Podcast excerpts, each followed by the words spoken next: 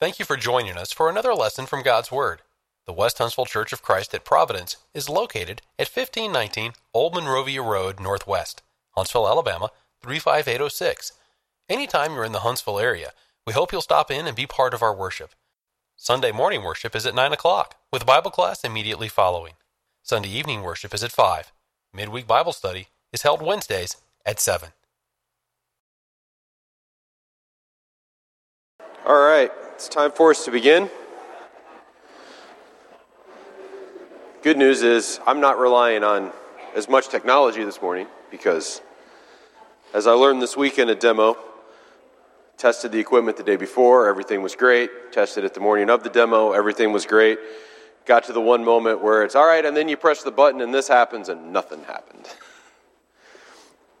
Sounds kind of like our projectors sometimes, where you test them before service and everything's great, and in the middle service they decide to quit working. So we're in the book of Galatians, and this week I'm going to try to finish up chapter 4, get through chapter 5. Although, as I told Brother Johnson, apparently if I get to any hard parts, I'll just leave those for him for next week. We're going to pick up in chapter 4, starting at verse 21. Tell me, you who desire to be under the law, do you not hear the law? For it is written that Abraham had two sons, the one by a bondwoman and the other by a free woman. But he who was of the bondwoman was born according to the flesh, and he of the free, of the free woman through promise. Which things are symbolic? For these are the two covenants the one from Mount Sinai, which gives birth to bondage, which is Hagar. For this Hagar is Mount Sinai in Arabia and corresponds to Jerusalem that now is and is in bondage with her children. But the Jerusalem above is free, which is the mother of us all. I'm going to be honest, this is one of those lessons where I really wish James Andrews was in the country. Because I think this is a passage that we probably gloss over and don't appreciate what is actually being said here. I think if you, if you put this in context and, and think about it for a moment, this is what struck me when I was looking at this lesson. Um, Paul was not one of the sons of thunder, and I don't know what the age difference was. He was probably a little bit younger than some of the other apostles. He may I don't know if he was quite the grandson of thunder. But if you think about what he's saying here, these are some pretty strong words. Because he's pointing out that the very law that they're trying to that they're being encouraged or led away to, to maintain aspects of and to hold on to and that people are having a hard time letting go, he's not equating that with the son of promise. He's equating that with the son of the bondwoman. This is not a compliment. I mean, this is something we can still see going on between groups of people to this very day, right? He's pointing out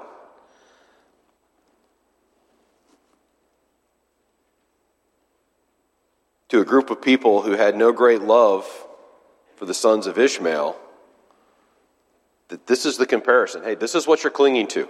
This is the example. I mean, this is an animosity that uh, had been around for a long time. By the time Paul was writing it, there was lots of history here already. There's been several thousand years more history added to it. But these are strong words for Paul to pull out and make this comparison when you put them side by side. And I find it interesting that after he says this, he points out that he's not just saying this to make them mad, he backs it up from the prophets.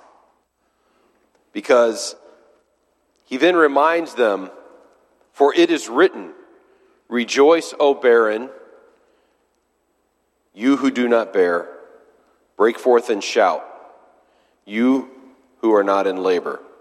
For the desolate has many more children than she who has a husband.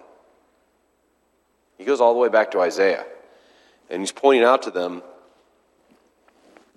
that there's more of the children of than the one who had his husband, right? And this just reminded me of a passage from Matthew. If you think about it, this is uh, this is very similar to passage from Matthew seven. Enter by the narrow gate, for wide is the gate and broad is the way that leads to destruction, and there are many that go in by it. Because narrow is the gate and difficult is the way which leads to life, and there are few who find it. It's Matthew 7 13 and 14. So he's making this comparison with these two covenants. And he's trying to help them see that they're going back to the one that is, that is less perfect, that's less ideal for them. And so in 28, we continue. Now we, brethren, as Isaac was, are children of promise. But as he who was born according to the flesh then persecuted him who was according to the Spirit, even so it is now. Nevertheless, what does the Scripture say? Cast out the bondwoman and her son, for the son of the bondwoman shall not be heir with the son of the free woman. So then, brethren, we are not children of the bondwoman, but of the free. We're going to see here in a minute that that Paul is making here a shift. They're very they're so focused on on the Jerusalem of earth and what they can see, which is interesting. Have you thought about the fact that Jerusalem's always referred to as up? Right? And he's saying, look, we're not looking up to that Jerusalem. We're looking further up to the Jerusalem that's in heaven, the new Jerusalem. He's trying to shift their, their mindset from what's being called over and over here from the earthly to the worldly to the spiritual.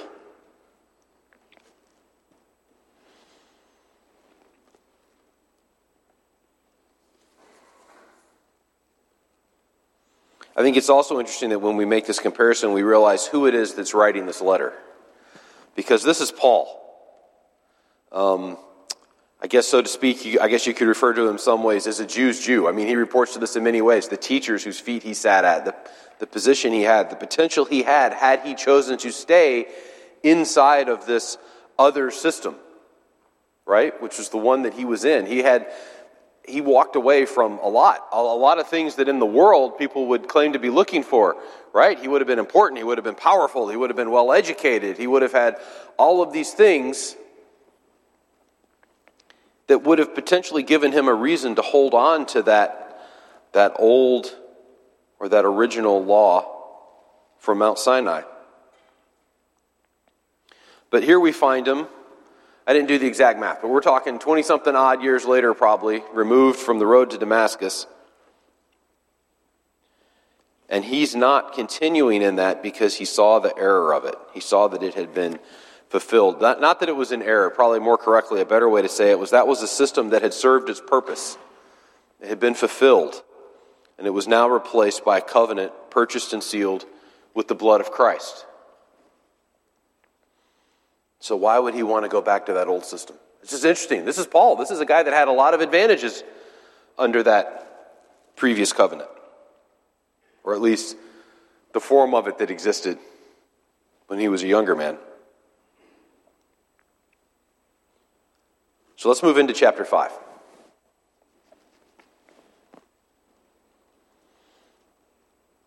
So we're not, he's telling them, look, you're not children of the bondwoman, you're children of the free. And chapter 5 starts Stand fast, therefore, in the liberty by which Christ has made us free. And do not, and, excuse me, and do not be entangled again with the yoke of bondage. Again, how does Paul describe the law here? And people are wanting to hold on to these pet favorite pieces of it, but he's describing it as not something most people would probably consider very pleasant. Glenn, do you walk around looking for a yoke of bondage? Yeah, I'm not. It's not. It's it's a. Uh, again, this is this is strong language, and again, it's another one of those that I think it's phraseology that that goes past us. Because when's the last time you thought about a yoke? It's not something we think about every day walking around anymore. Now, it wasn't that long ago, right? that a yoke was an everyday thing because you had to go put the yoke on the mule and you had to plow the field. One of the things I love about where I live, Glenn, is there's still just enough agriculture left that I know the history of that when you drive by, it's almost like sometimes you can still see those things out in the field, right? Um, I live in kind of a weird place because right across the street from my house are cotton fields. And the guy that grew up in those cotton fields wrote a couple of number ones for Alabama. One of them was high cotton. And a few years ago, that field sold, and I was scared that it wasn't, there was going to be houses. And so I went and got some cotton bolls, and they sit on my desk, right? You know, I don't know your office is, Glenn, but you got to have the knickknack shelf with, you know, here's this thing I picked up on this trip, and there's a rock from the first mine I ever went in. It's just, you know, there's a silver cup that my grandfather got somewhere. It's one of those like rotary things. It's like some award thing. So there's the knickknacks. Sitting in that cup, some cotton that came out of that field. So we don't think about yokes a lot. It was enough work to have to go yoke up the mules. I sure don't want that yoke to be on me. And here he's reminding them that the law was a yoke of bondage. Verse 2 Indeed, I, Paul, say to you that if you become circumcised, Christ will profit you nothing. And I testify again to every man who becomes circumcised that he is a debtor to keep the whole law. You have become estranged from Christ, you who attempt to be justified by the law. You have fallen from grace. So Paul makes it quite, clear in verse 4 that he's not simply talking about the physical act of circumcision, right? He makes it quite clear to us. He spells it out. You who attempt to be justified by law. He's being quite clear who he's talking about. You're attempting to justify yourself by these acts of the law that you're now keeping. Now, he's going to he's going to fuss at those who are teaching him these things here in a minute. But right now, he's pointing out specifically to those who are engaging in this and who are trying to, to bind this on others that, well, we have two covenants. And this one by the law is the one that he just spent a bunch of time telling us is the worldly one, it's the one of the bond servant. There's some other important notes here in verse 4 that I think are worth talking about. Glenn touched on them this morning. Um, there's a whole bunch of stuff that is actually in this section we're looking at today that, that Glenn's already touched on. Although it's kind of funny, Glenn, when you start talking about Christianity, how things are in circles, and one lesson often follows another with a lot of similarities when you start um, studying the scripture. But to me, I think verse 4 is a powerful one when you run into someone like Glenn was speaking of with the Barnes twisting himself here in a bit of a knot, right, when it comes to the idea of once saved, always saved. And I, I too have heard people in actual conversation twist themselves in knots. Well, then you weren't really saved. They'll, they'll, they'll come up with all, all sorts of things. But let's just look at verse 4 here from that viewpoint for a minute.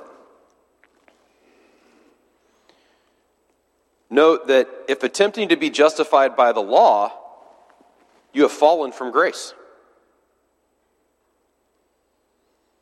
It's pretty hard to fall from some place where you've never been.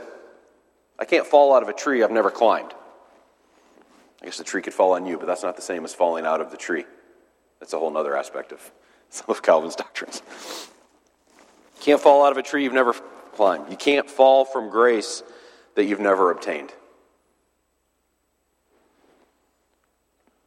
Furthermore, that you know, this verse starts with the phrase, if we go back to the very beginning of this verse, you have become estranged from Christ. King James renders this line, it's become of no effect unto you. If we go look at the, the Greek here, we get this idea of it's been rendered idle.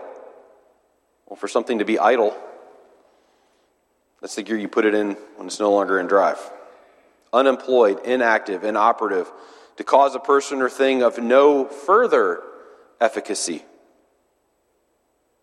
to cause to cease, to put to an end, to do away with. The whole idea here is to stop something which had been. You're going from what was to something else, to terminate. I can't stop something that hasn't already been started. So we see this, this verse 4. It's wrapping itself in this whole idea of you have become estranged. You are no longer connected to two. You are not part of Christ. You who attempt to justify yourself by the law, you have fallen from grace.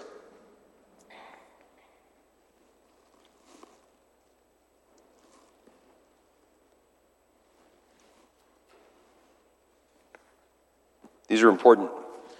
These are important concepts for us to understand because while this letter was written to a region, to churches in an area, I mean, a couple thousand years ago now, we still feel we still see lessons that come up in our conversations today, whether talking amongst other Christians or, or even those who don't hold a whole lot to the Bible at all. We're going to see that when we get to the end of this lesson that that there's a huge contrast here because people actually love godly wisdom, they just don't want to hear it from God. We're going we're going to close there by the time we get to the end of this. But we see here this clear case of, of yet another example of, well, let's go have a talk about Calvinism. Let's go look at what the Bible actually says about these, these concepts and these ideas as we walk through them. So here we have if you're holding to the law, you no longer have what you had. And he's very clearly talking to people who had understood Christ, who had accepted Christ, who had that grace that came through Christ, but yet are now trying to justify themselves through the law. I think this would have been a very different lesson if we were talking about people who had never learned of Christ. Verse 5. For we, through the Spirit, eagerly wait for the hope of righteousness by faith. For in Christ Jesus, neither circumcision nor uncircumcision avails anything, but faith working through love.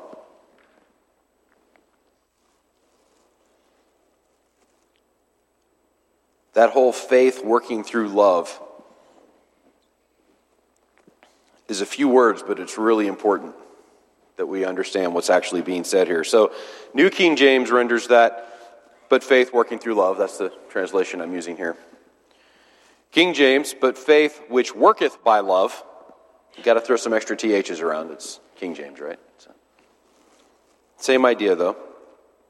ESV, but only faith working through love. ASV, but faith working through love. So the idea here is reasonably straightforward, but faith working through love. Through love, through our love of Christ, our faith is working. Now, you want an entire commentary on those few words, I would say go read the book of James. And you'll see those put in context that we have these two, all three of these concepts being connected together faith, working, and love.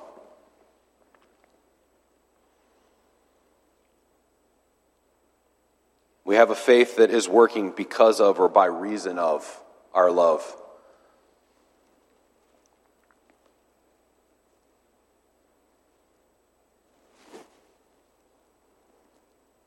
Funny that you mentioned Barnes this morning, Glenn, because uh, having grown up at one time in my life a faithful Methodist myself, I had to go look and see what the New King James interpretation of this, these few words were.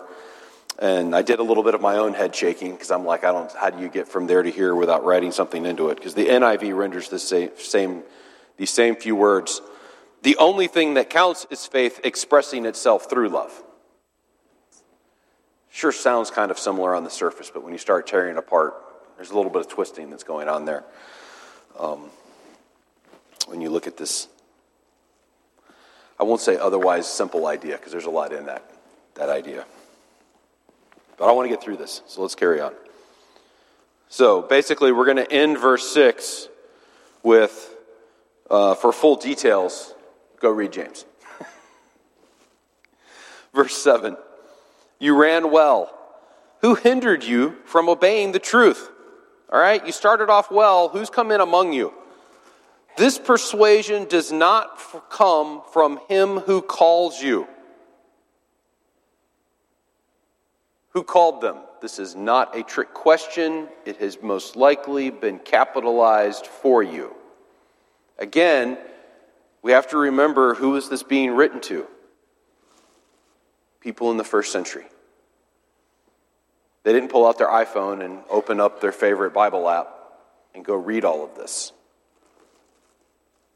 This persuasion does not come from him who calls you. A little leaven leavens the whole lump. I have confidence in you in the Lord that you will have no other mind, but he who troubles you shall bear his judgment, whoever he is. What's he saying? He's saying, This did not come from he who calls you. What are they supposed to be doing when people bring these new doctrines? Testing them, proving them. And Paul's even saying, I, I don't know who's troubling you here, but he will bear his own judgment, whoever he is. And I, brethren, if I still preach circumcision, why do I still suffer persecution?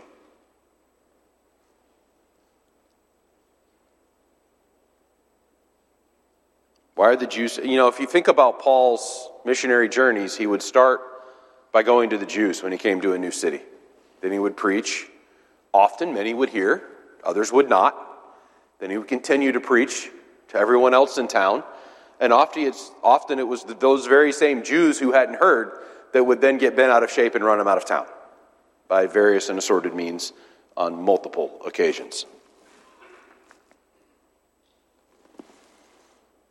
And I, brethren, if I still preach circumcision, why do I still suffer persecution? Then the offense of the cross has ceased. I could wish that those who trouble you would even cut themselves off. Paul is calling on them to figure out where this doctrine is coming from. It isn't from Paul, it isn't from the Holy Spirit. He's telling them, look, this is a false doctrine of man. And don't let other people tell you that I've been teaching this. I, the, 11, Derek, to me, almost give the sense of, hey, don't let them come in and tell you that I've been preaching this. Right? I mean, that's, that's the implication I see here. Is like, well, and if I preach circumcision, why do I still suffer persecution? Right? Paul's saying if all it takes to make these other people happy is to preach circumcision and they're going to be good with it, and if that was okay, why am I still being persecuted? Another one of those great but subtle examples that if you're standing up for what's right, doesn't mean it's going to be easy. It's a whole other object lesson out of Paul's life that you could walk through. He's saying, hey, this is a false doctrine of man.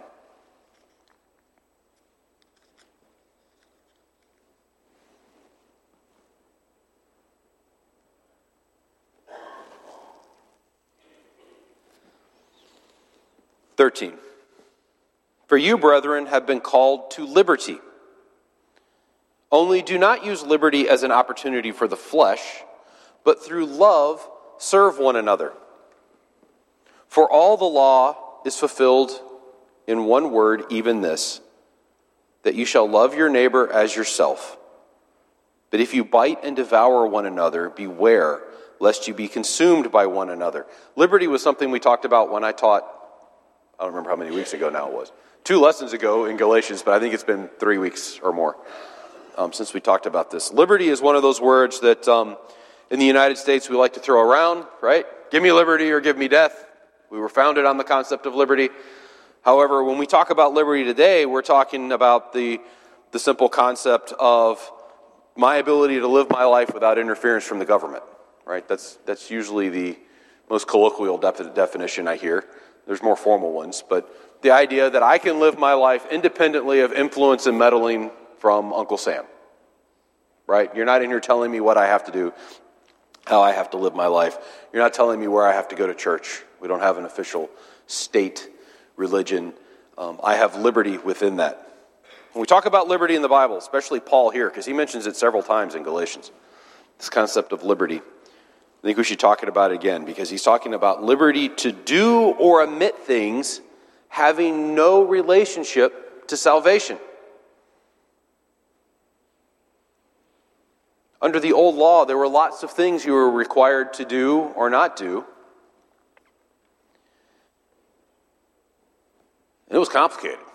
It was, it was a complicated, intricate part of your everyday life.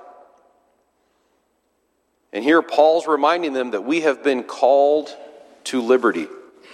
And the things that have to do with our salvation, it's a handful and it's quite straightforward.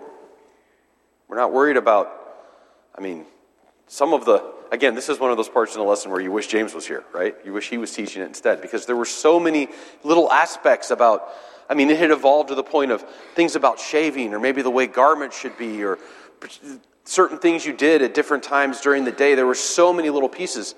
The things that we're called to under salvation, I mean, the plan of salvation in the New Testament. I'm not going to stand up here and say something as foolish as it's easy, but it's straightforward. And there are so many things we have liberty in compared to the old law. And he's calling them and reminding them don't use this as an opportunity for the flesh or use the excuse of because I have liberty and I can do these things that I can get away with whatever I want and simply ask for forgiveness later. But that through love that they serve one another. And he boils fulfilling the law down basically into the simple idea that you shall love your neighbor as yourself.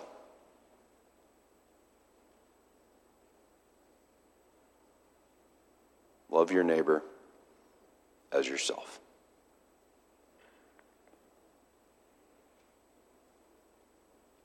Sixteen. I say then, walk in the Spirit. Remember, we started with this idea of two doctrines one that was of the world, one that was of above, one that was of the bondwoman, one that was of the free.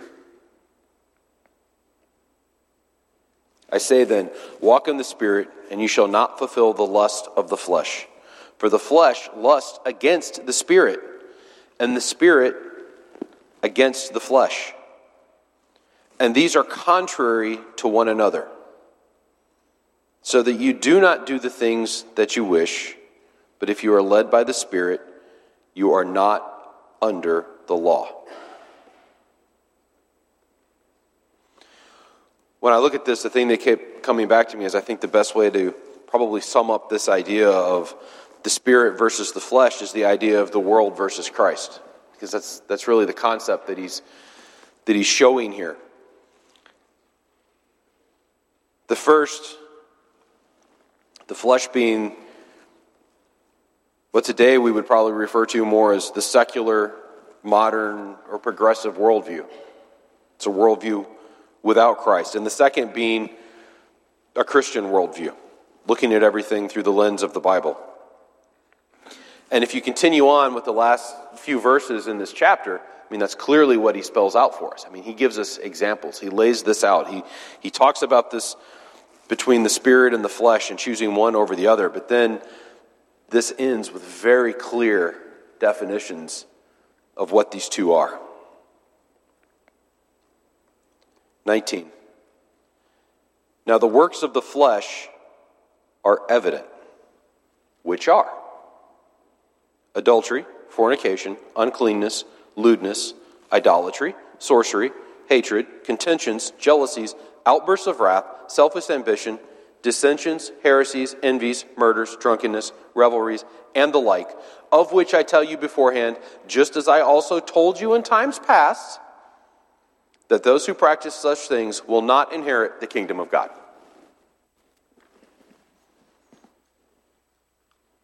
Which means he's talking about things that have book of life implications.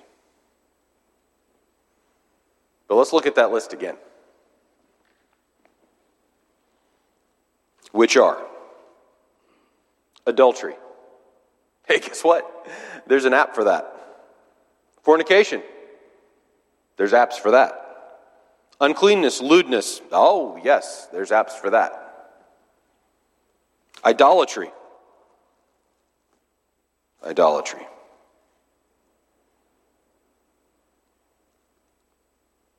I don't think we appreciate that one. I know the world doesn't appreciate it. Somehow I got sucked down the rabbit hole of reading the news this week.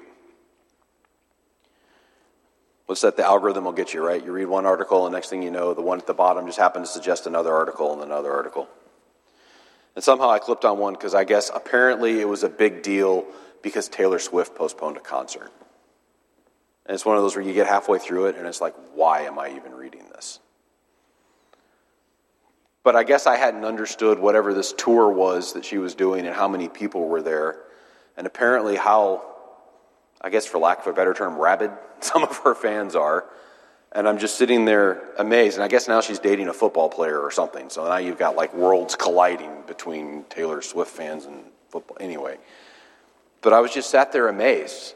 I'm going, this is a person who three, four nights a week is filling up stadiums with hundreds of thousands of people so she can sing a song? I mean, there's people that are good.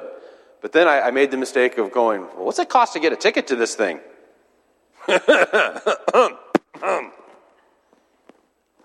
Pretty sure I bought cars for less than some people were paying for tickets to go see this thing.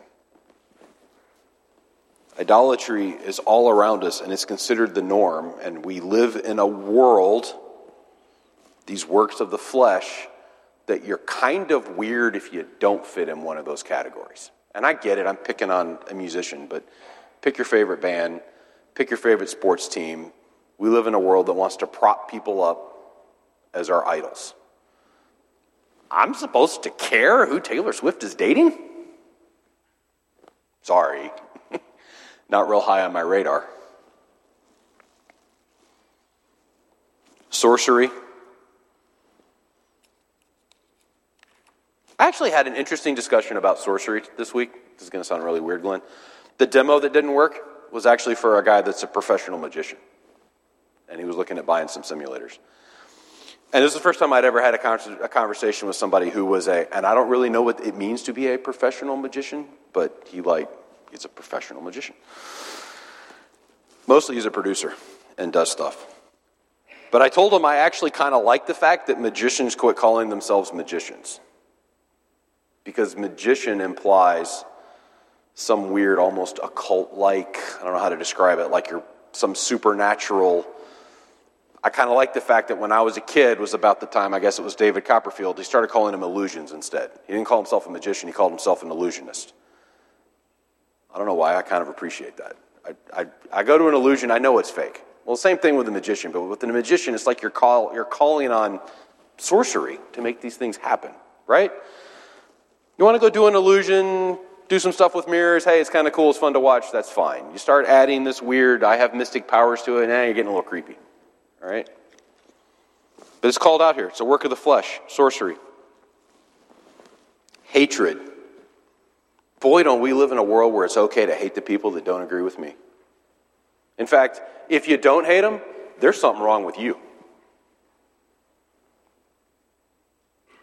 Whether it be the other football team, I don't know, what's an anti Taylor Swift? I don't know, whatever.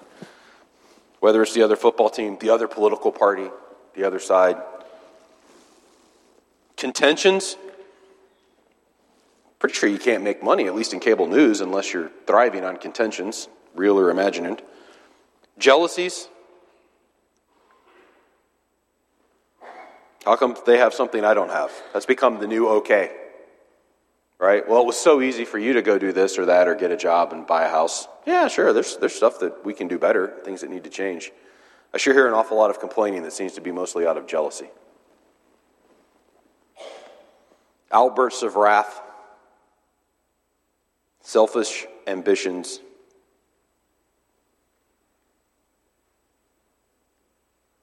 dissensions, heresies, envies, murders drunkenness and revelries. Pretty sure there's apps for that too now. It's almost the norm. You're weird if you don't drink.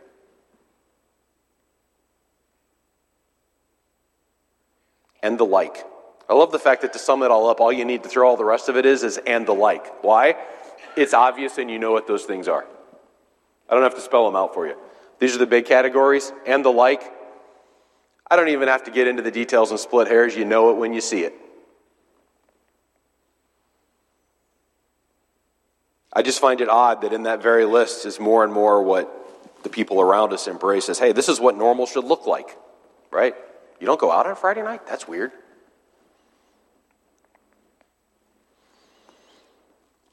But the fruits of the Spirit. Now, this is, this is a couple of verses that, quite frankly, you can do entire series of classes on.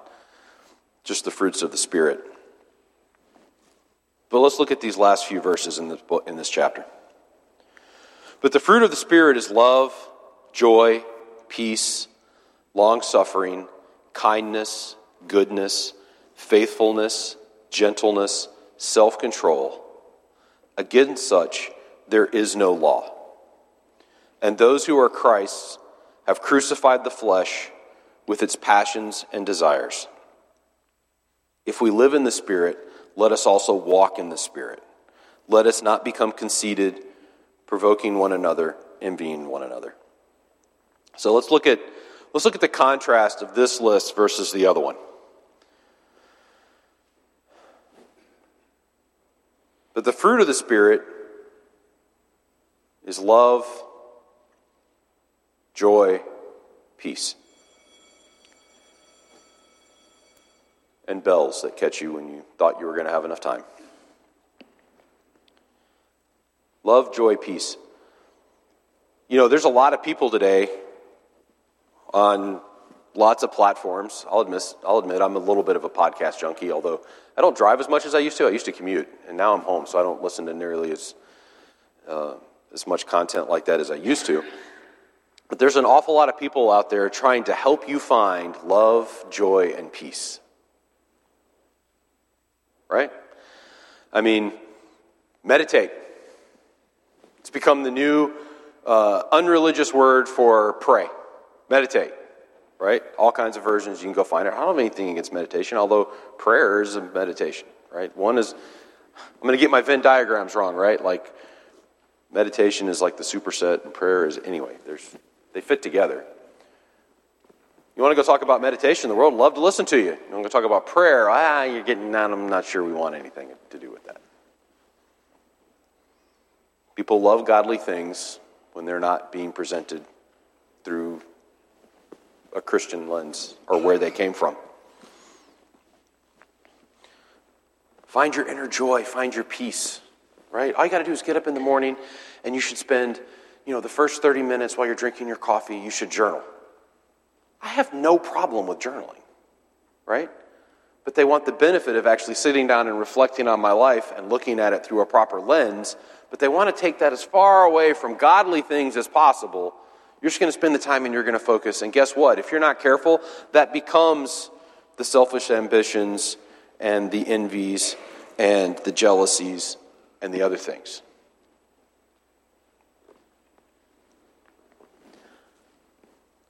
Long suffering, kindness, goodness. You want to start a debate? Start talking about goodness because it very much becomes, well, what I say is okay and what you say okay, and it, it can disintegrate quickly.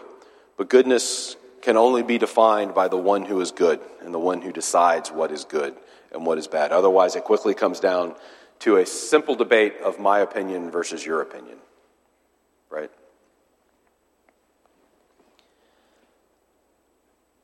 Faithfulness, gentleness, and self control. There are entire books that have been written, and I've read some of them, about simple concepts like self control entirely from a non biblical context, and the world loves them, right? Um, you take somebody like, this is real popular right now. It seems like anybody who was a Navy SEAL in the last 20 years has now written a book. I say not anybody, but, but lots of them, right? And it's usually why? Because they're a bunch of tough guys that have gone through a bunch of crazy things and figured out how to do stuff that's hard, right? Um, and a lot of times they'll write stuff, oh, it's about self control. The only discipline is self discipline, right? Not wrong. But I find it interesting. You know, I've read a couple of these books, and when I look at them, the concepts they're teaching and then the, the framework that they're using, these are biblical concepts, right? I mean, there's a couple of them. I even listen to their podcast on a reasonably regular basis. You know, they'll do a lot of history stuff, and it's like fun military history stuff, and you learn things. But, you know, you hear stuff where they're like, well, first thing you have to do is you have to start with cover and move. I cannot think of a more Christian principle than the concept of cover and move. Hey, you're getting shot at right now, so we're going to shoot at them so that they can't shoot at you so you can move. We're going to cover for you so that you can move. Can you think of anything more Christian than, hey, you're going through a hard time right now. We're going to come over here and we're going to help you and do what we can to help take the pressure off what's going on right now so you can move to a better location so you're safe. Then when you're in a good spot, you're going to do the same thing to help me out. That's all cover and move is. The difference is one's in everyday life and the other one's somebody getting shot at. The world loves the fruit of the Spirit as long as I don't tell them where it came from or who the Spirit was. And you'll see it everywhere. And I would encourage you to look for it because sometimes that's the door for the conversation to go have.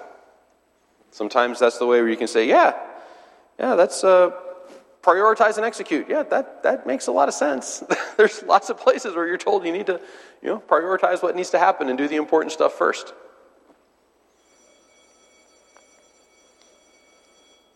So as we finish Galatians 5, JB is going to finish up next week. But you see here that the people that Paul was writing to are dealing with the same things that we see today. So I guess the one thing we should take is hope that while we look around and we can clearly see all these things that are evident that are works of the flesh, Paul was pointing them out 2,000 years ago. So we see them now and it seems so horrible. Guess what? He saw them then and they were fighting the same stuff. There's nothing new under the sun. And our solution? The same fruits of the Spirit that Paul was pointing out to them.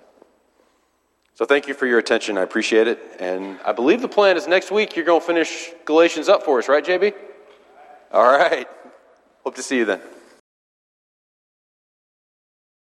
We hope you have enjoyed this lesson from God's Word. If you would like to continue your study of New Testament Christianity, please send your name and address to World Bible School, West Huntsville Church of Christ, 1519 Old Monrovia Road Northwest, Huntsville, Alabama 35806. Or if you prefer, send your name and address by email to wbs at westhuntsville.org.